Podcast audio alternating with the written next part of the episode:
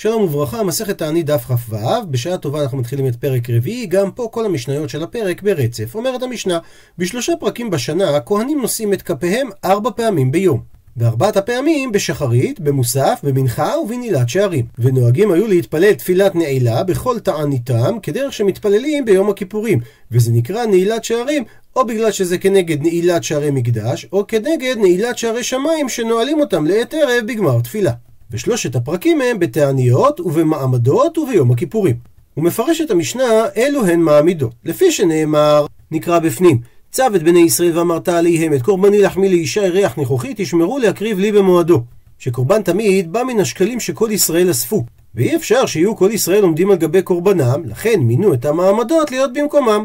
ובלשון המשנה, וכי יאך קורבנו של אדם, שזה הציבור קרב, והוא אינו עומד על גביו, לכן התקינו נביאים הראשונים 24 משמרות, שעל כל משמר ומשמר היה מעמד בירושלים של כהנים, של לוויים ושל ישראלים, שהם היו קבועים ועומדים בירושלים, ועומדים על קורבן אחם, וחוץ מאלו שגרים בירושלים, היו מעמדות בכל עיר, שישראל גם הם נחלקו במקביל ל-24 מעמדות, כנגד 4 ו-20 משמרות. כשהגיע זמן המשמר לעלות, אז הכהנים והלווים של המשמר היו עולים לירושלים, וישראל שבאותו משמר היו מתכנסים לעריהם, וקוראים במעשה בראשית. הוא מפרט את המשנה מה היו קוראים בכל יום. ביום הראשון הם היו קוראים את בראשית ויהי רקיע. בשני הם היו קוראים את יהי רקיע ויקבעו המים. בשלישי הם היו קוראים את יקבעו המים ויהי מאורות. ברביעי הם היו קוראים את יהי מאורות וישרצו המים. בחמישים היו קוראים ישרצו המים ותוצא הארץ. בשישים היו קוראים את ותוצא הארץ ויכולו השמיים. והסיבה שבכל יום לא היו קוראים רק את אותו יום במעשה בראשית, אלא גם את היום הבא, כי לדוגמה, אין בפרשת בראשית לבדה תשעה פסוקים, כך שזה לא מספיק לקריאת כהן לוי וישראל, ולכן היה צריך לצרף גם את הפרשייה של היום הבא. מפרט את המשנה שפרשה גדולה קוראים אותה בשניים, והקטנה ביחיד.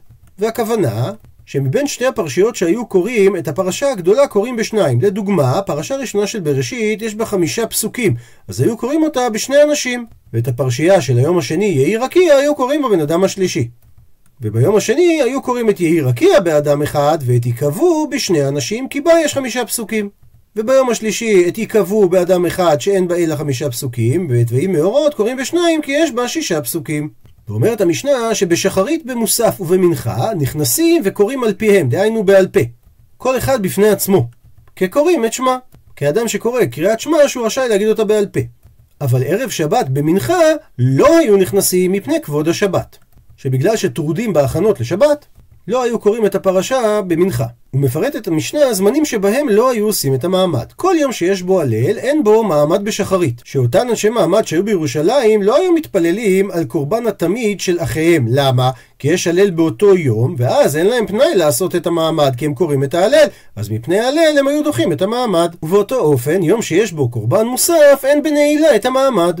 אומר רש"י, כל שכן שבמנחה הסמוכה למוסף אין את המעמד, לפי שהיו טורדים בקורבן המוסף, שיש בו להקריב בהמות יותר מתמיד, שהרי תמיד הוא אחד. לעומת זאת, אין לך קורבן מוסף בלא שתי בהמות מינימום. ולכן לא היה להם פנאי כלל שהכהנים של המעמד טרודים במוסף. והישראל שהיו נמצאים בירושלים, הם היו טרודים לחטוב עצים ולשאוב מים, ובגלל כל הטרחה הזאת, היה נדחה אפילו המעמד של הנעילה. במקרה נוסף, שביום שיש קורבן עצים, אין במנחה. שיש תשעה זמנים שהיה בו קורבן עצים, וביום כזה אפילו אם אין בו קורבן מוסף, היה נדחה המעמד של מנחה, מפני קורבן עצים, שקורבן עצים קודם למנחה, והוא דוחה את המעמד שסמוך לו, שזה המעמד במנחה, אבל הוא לא דוחה את השל נעילה. זה דברי רבי עקיבא. אמר לו בן עזאי, כך היה רבי יהושע שונה. קורבן מוסף אין במנחה, אבל קורבן עצים אין בנעילה. דהיינו הפוך ממה שרבי עקיבא שנה, שקורבן מוסף אין בנעילה וקורבן עצים אין במנחה. ובעקבות כך חזר רבי עקיבא להיות שונה כבן עזאי. וממשיכה המשנה, זמן עצי כהנים והעם תשעה. דהיינו, יש תשעה זמנים שבהם היו הכהנים והעם מתנדבים להביא עצים, והיו מקרבים קורבן אותו היום, כאשר אפילו אם היו עצים הרבה למערכה, בכל זאת היו אלה שעוד רגע נאמר אותם, מתנדבים ומקריבים באלו תשעה זמנים. הוא מפרט את המשנה, באחד בניסן, בני ערך בן יהודה, ב-20 בתמוז בני דוד בן יהודה, בחמישה באב בני פרעוש בן יהודה, בשבעה בו בחודש אב בני יונדב בן רחב. בעשרה בו בחודש אב, בני שנאה בן בנימין. בחמישה עשר בו בחודש אב, בני זתו בן יהודה, ועמהם כהנים ולוויים וכל מי שטעה בשבטו, ובני גונבי עלי ובני קוצעי קציעות. בעשרים בו בחודש אב, בני פחת מואב בן יהודה, בעשרים באלול, בני הדין בן יהודה, באחד בטבת, שבו בני פרוש, שכבר הביאו את קורבן העצים בחמישה באב, והביאו קורבן עצים פעם שנייה. כפי שכבר למדנו, כשעלו בני הגולה היה חסר עצים, והמשפחות הללו התנדבו להביא עצים משלהם. ולכן קבעו לדורות שהם יביאו קורבן עצים בתאריכים הללו. חוזרת המשנה לעניין המעמדות, באחד בטבת לא היה בו מעמד, והסיבה שהיה בו הלל, וקורבן מוסף, וקורבן עצים. שהרי אחד בטבת זה חנוכה, אז גם היה שם קורבן מוסף ראש חודש, גם הלל של חנוכה, וגם קורבן עצים של בני פרוש. וממשיכה המשנה, חמישה דברים יראו את אבותינו בשבעה עשר בתמוז, וחמישה דברים יראו להם בתשעה באב. והיא מפרטת, בשבעה עשר בתמוז, נשתברו הלוחות כשמשה יורד מההר והוא רואה את חטא העגל, ובטל התמיד, לפי שגזרה המלכות גזרה שלא יקריבו עוד, והובקעה העיר ירושלים על ידי המורומאים, ושרף אפוסטומוס את התורה, והעמיד צלם בהיכל, בתשעה באב נגזר על אבותינו שלא ייכנסו לארץ, כמו שכתוב, אם יראה איש באנשים האלה הדור הרע הזה את הארץ, וחרב הבית בראשונה ובשנייה, דהיינו בחורבן הראשון ובחורבן השני, ונלכדה ביתר, שהייתה עיר גדולה שהיו ישראל גרים בה, ונחרשה העיר על ידי טורנוסרופוס הרשע אחרי חורבן בית שני. וממשיכה המשנה, משנכנס האב ממעטים בשמחה. ולכן, שבת, דהיינו השבוע שחל תשעה באב להיות בתוכה, אסור מלספר ומלכבס. ובחמישי, דהיינו בחמישי בשבוע הזה, מותרים לספר ולכבס מפני כבוד השבת. והמשנה לא צריכה להגיד שכשחל תשעה באב ביום רביעי בשבוע, מותרים לספר ולחפש. שהרי ענייני אבלות קיימים דווקא לפני תשעה באב ולא לאחריו. ערב תשעה באב לא יאכל אדם שני תבשילים, לא יאכל בשר ודגים, או בשר וביצים שעליו, או דג וביצה שעליו. וגם לא יאכל בכלל בשר ולא ישתה יין. אבל רבן שמעון בן גמליאל חולק ואומר, ישנה. דהיינו, מספיק לשנות מהמנהג האכילה הרגיל שלו. רבי יהודה מחייב בכפיית המיטה, דהיינו להפוך את המיטה על פניה ולא יישן עליה, ולא רדו לו חכמים. הוא מסיים את המשנה בימים שנוהגים בהם שמחה. אמר רבן שמעון בן גמליאל, לא היו ימים טובים לישראל כחמישה עשר באב וכיום הכיפורים, שבהם בנות ירושלים יוצאות בכלי לבן שאולין, דהיינו שכולם שואלות בגדים זו מזו, אפילו העשירות, והסיבה כדי שלא לבייש את מי שאין לו. רק צריך לשים לב שכל הכלים טעונים טבילה קודם שלובשים את הבגדים, לפי שאין כל אחת בקיאה בחברתה שמא הייתה נידה, ואז הבגד טמא בטומאת מדרס, ועשו אישור קו שכולם צריכות לטבול את הבגדים. ובנות ירושלים יוצאות וחולות בכרמים, ומה היו אומרות? ועכשיו זה תלוי מה לכל אחת יש להציע. היפות היו אומרות, בחור, שא עיניך וראה מה אתה בורר לך. אל תיתן עיניך בנוי, תן עיניך במשפחה. אלה שהיו מיוחסות ופחות יפות היו אומרות אל תיתן עיניך בנוי, תן עיניך במשפחה, שהרי כתוב שקר החן והבל היופי, אישה יראת השם היא תתעלל. ואומר, פסוק נוסף, מספר משלי, תנו לה מפרי ידיה ויללוה בשערים מעשיה. וכן הוא אומר, פסוק משיר השירים, צאנה וראנה בנות ציון במלך שלמה בעטרה שיתרה לו עמו ביום חתונתו וביום שמחת ליבו. במלך שלמה הכוונה ריבונו של עולם, מלך שהשלום שלו, ואימו זה כנסת ישראל. אז ביום חתונתו זה מתן תורה, דהיינו יום הכיפורים שניתנו בו הלוחות האחרונים. וביום שמחת ליבו זה בניין בית המקדש שייבנה במהרה בימינו. ומביאה הגמרא ציטוט מהמשנה, בשלושה פרקים בשנה כהנים נושאים את כפיהם. כאשר שלושת הפעמים זה תעניות מעמדות ויום הכיפורים, וארבע פעמים ביום נושאים את כפיהם בשחרית במוסף במנחה ובנעילת שערים. ושואלת הגמרא, תעניות ומעמדות, מי איכא מוסף? האם יש קורבן מוסף בתענית ומעמדות? ולא מובן מה שאמרה המשנה, עונה הגמרא, חיסורי מחסרא ואחי קטני. יש חיסרון בנוסח, וכך צריך להיות כתוב במשנה. בשלושה פרקים בשנה הכהנים נושאים את כפיהם כל זמן שהם מתפללים. דהיינו, שחרית, מנחה ונעילה.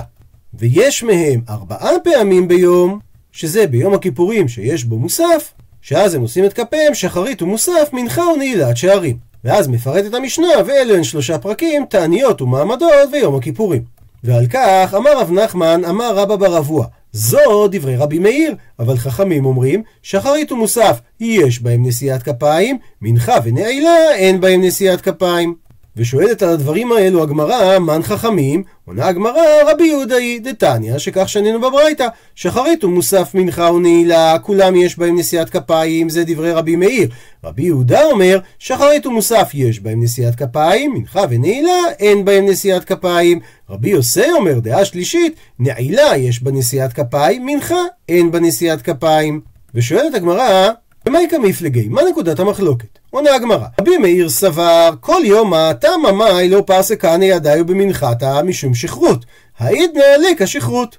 כל יום הסיבה שלא נושאים כפיים בתפילת מנחה כי יש חשש שהכהן הוא שיכור, שהרי הוא כבר סעד את סעודתו, ולפעמים הסעודה נמשכת והוא ישתכר בסעודה, ואז יוצא שהוא יפרוס את ידיו כאשר הוא נמצא עדיין במצב שיכור. וכהן שתו יין אסור בעבודה, שנאמר יין ושחר אל תשת בבואכם לעבוד עבודה, ונשיאת כפיים אם אין עבודה, כמו שהגמרא תגיד בהמשך. ובתעניות, מעמדות ויום הכיפורים הם הרי מטענים, אז אין את החשש של השכרות, ולכן אומר רבי מאיר שהכהנים נושאים את כפיהם גם במנחה. רבי יהודה לעומת זאת סבר, שחרית ומוסף דכל יום הלא שכיח שכרות, אזי לא גזרו בו רבנן. לעומת זאת, בשעת המנחה ונעילה, דכל יומא שכיחה שכרות, לכן גזרו בו רבנן. ורבי יוסי סבר, מנחה דאיתא בכל יומא, שזו תפילה שעושים אותה בכל יום, לכן גזרו ברבנן. לעומת זאת, נעילה דלתא בכל יומא, שהרי תפילת נעילה היא רק ביום תענית, לכן לא גזרו ברבנן, וכהנים יכולים לשאת כפיהם בתפילת נעילה. הוא מסיים את הגמרא, אמר רב יהודה אמר רב, הלכה כרבי מאיר, ורבי יוחנן אמר, נהגו העם כרבי מאיר, ורבא אמר, מנהג כרבי מאיר. ומסבירה הגמרא מה ההבדל בין הלכה לבין נהגו לבין מנהג. מאן דאמר הדעה שאומרת הלכה כרבי מאיר, זה אומר דרשינן לה בפירקה, שמפרסמים בשיעור המרכזי שהלכה כרבי מאיר, וכך צריך לנהוג הלכה למעשה. לעומת זאת, מאן דאמר מי שאומר שמנהג כרבי מאיר, זה אומר שמדרש לא דרשינן, אבל אורוי מורינן. דהיינו, לא מפרסמים בשיעור המרכזי של הלכה כרבי מאיר, כי לא פשוט לנו שאכן הלכה כמותו, אבל מי שבא לשאול בצורה מפורשת מה הלכה, אז אנחנו אומרים לו תעשה כרבי מאיר. ומאן דאמר, ומי שאומר נהגו כרבי מאיר, אורוי לא מורינן, ואי עביד עביד ולא מהדרינן לי. שאם באים לשאול אז לא אומרים הלכה כרבי מאיר, אבל אם הכהן עלה לשאת כפיים, אנחנו לא נוריד אותו מהדוכן. שהמילה נהגו, משמע שהם נהגו מאליהם, אבל זה לא עיקר. מה שאין כן המילה מנהג, שמשמע מזה שזה מנהג כשר. עד לפה זה הדעות שאמרו בצורה זו או אחרת הלכה כרבי מאיר. רב נחמן אמר הלכה כרבי יוסי, שנושאים כפיים בתפילת נעילה אבל לא במנחה, ומסיים את הגמרא והלכה כרבי יוסי. ועל המסקנה הזאת שואלת הגמרא, ואלא העידנא, אבל בימינו עכשיו, מה הייתה מה פרסה כהני ידיו במנחתא דתעניתא? שהרי אם הלכה כרבי יוסי, אז לא פורסים כהנים ידיהם במנחה. עונה הגמרא, כיוון דבסמוך לשקיעת החמקה פרסה, כתפילת נעילה דמיה. שבגלל שמאחרים את תפילת מנחה עד שקיעת החמה, ולא הולכים לבית הכנסת כבר משש שעות ומחצה, כמו שהיו עושים באותם הימים, אז מסיבה זו, זה נחשב כבר כמו תפילת נעילה, ואין טעם לגזור כמו מנחה של כל יום. שהם היו נוהגים להתפלל כל יום מנחה גדולה, דהיינו משש שעות ומחצה, ולא מנחה קטנה סמוך לשקיעת החמה. מדייקת הגמרא, דכולי עלמא מיעט, לכל הדעות, על כל פנים, שיכור אסור בנשיאת כפיים. מנענה מילי, מה המקור לכך? אמר רבי יהושע בן לוי משום בר קפרא, שהמקור הוא למה נסמכה פרשת כהן מברך לפרשת נזיר? דהיינו, הפרשייה של נשיאת כפיים, כה תברכו את בני ישראל, אמור להם, ואחר כך יש את הפרשה של הנזיר, כדי לומר מה נזיר אסור ביין, אף כהן מברך אסור ביין. מקשה על כך מתקיף לה אבוה דרב זעירא, ואמרי לה, ויש אומרים שהקושייה היא של הושעיה בר זוודה, אם מה נזיר אסור בחרצן, אף כהן מברך אסור בחרצן. שהרי אם אתה לומד את זה מהסמיכות בפרשיות, אז תאמר שגם כהן שאכל חרצן, ענבים סתם ולא יין, איסור יהיה לו לשאת כפיים? עונה הגמרא אמר רבי יצחק, אמר קרא, כי יש היקש בפסוק בין עבודת הכהן לבין ברכה של כהן, שכתוב לשרתו ולברך בשמו. ומההיקש בין שני הדברים נלמד באופן הבא, מה משרת מותר בחרצן, שכהן שעובד עבודה, הוא לא נאסר אלא רק אם הוא שתו יין ממש, כמו שכתוב יין ושחר אל תשת. ומזה נדייק שאם הוא רק אכל ענבים, חרצן של ענבים, הוא מותר בעבודה. מזה נלמד שאף כהן מברך מותר בחרצן. הפכנו דף, שואלת הגמרא, אז אם כך, מה משרת בעל מום לא? אף כהן מברך בעל מום לא? מפרש תוספות, כיוון שלמדנו גזירה שווה ממשרת, אז אולי נאמר, כמו משרת בעל מום שהוא לא יכול לשרת במקדש, תאמר שאף כהן שהוא בעל מום לא יכול לברך? מתרצת הגמרא, האיתקש לנזיר. הרי כהן מברך הוא קש גם לנזיר, וכמו שמום לא פוסל אדם מלהיות נזיר, הרי מום גם לא פוסל כהן מלשאת כפיו. אבל אם כך שואלת הגמרא, ומהי חזית למקש לקולה, אקיש לחומרה? הרי אנחנו מקישים גם לנזיר וגם לכהן שעובד עבודה. אז למה אנחנו מקישים לקולה, שנזיר מלמד שבעל מום לא פסול, וכהן שעובד עבודה מלמד שכהן מברך יכול לאכול ענבים ולברך? למה שלא נקיש לחומרה? הפוך. שכמו שנזיר אסור בחרצנים, גם כהן שמברך אסור בחרצנים, וכמו שכהן משרת שעובד עבודה בעל מום פסול, גם כהן מברך בעל מום לא יוכל לברך. מתרצת הגמרא, אסמכתא נינו מדרבנן ולקולה. הלימוד מהפסוקים הוא לא היקש גמור, אלא זה רק אסמכתא מדרבנן. דהיינו, הדין הוא מדרבנן, והם הסמיכו אותו לפסוקים. ולכן מביאים את האסמכתא בצורה שהיא תתאים לדין, וממילא זה לקולה. ותוספות מדייק שנראה שלעניין נשיאת כפיים, כהן בעל מום נושא כפיו. אז מכאן יש להוכיח שכהן שהמיר דתו, נושא כפיו וכשר לישא כפיו ולקרות בתורה, כמו כהן שלא המיר דתו. וראיה לדבר מביא תוספות, מזה שכהנים ששימשו בבית חוניו, תוספות מתכוון למקדש חוניו, שהיה מקדש יהודי שהקים במצרים כהן ושמו חוניו מבית צדוק, בתקופה שסמוכה למרד החשמונאים, ונמצא בלאונטופוליס. אז הכהנים ששימשו שם לא יכולים לשמש במקדש, אבל הם כן נותנים חלק עם אחיהם הכהנים כמו כהנים בעלי מומים. ומזה מסיק תוספות שכל עבודה שבעל מום ראוי לעשות, אותם כהנים יכולים לעשות. והרי כהן בעל מום נושא כפיו, אז מכאן יש להוכיח שכהן שהמיר דתו, וכמובן חזר בתשובה, נושא כפיו, וכשר לישא כפיים ולקרות בתורה. עד לכאן דף כ"ו.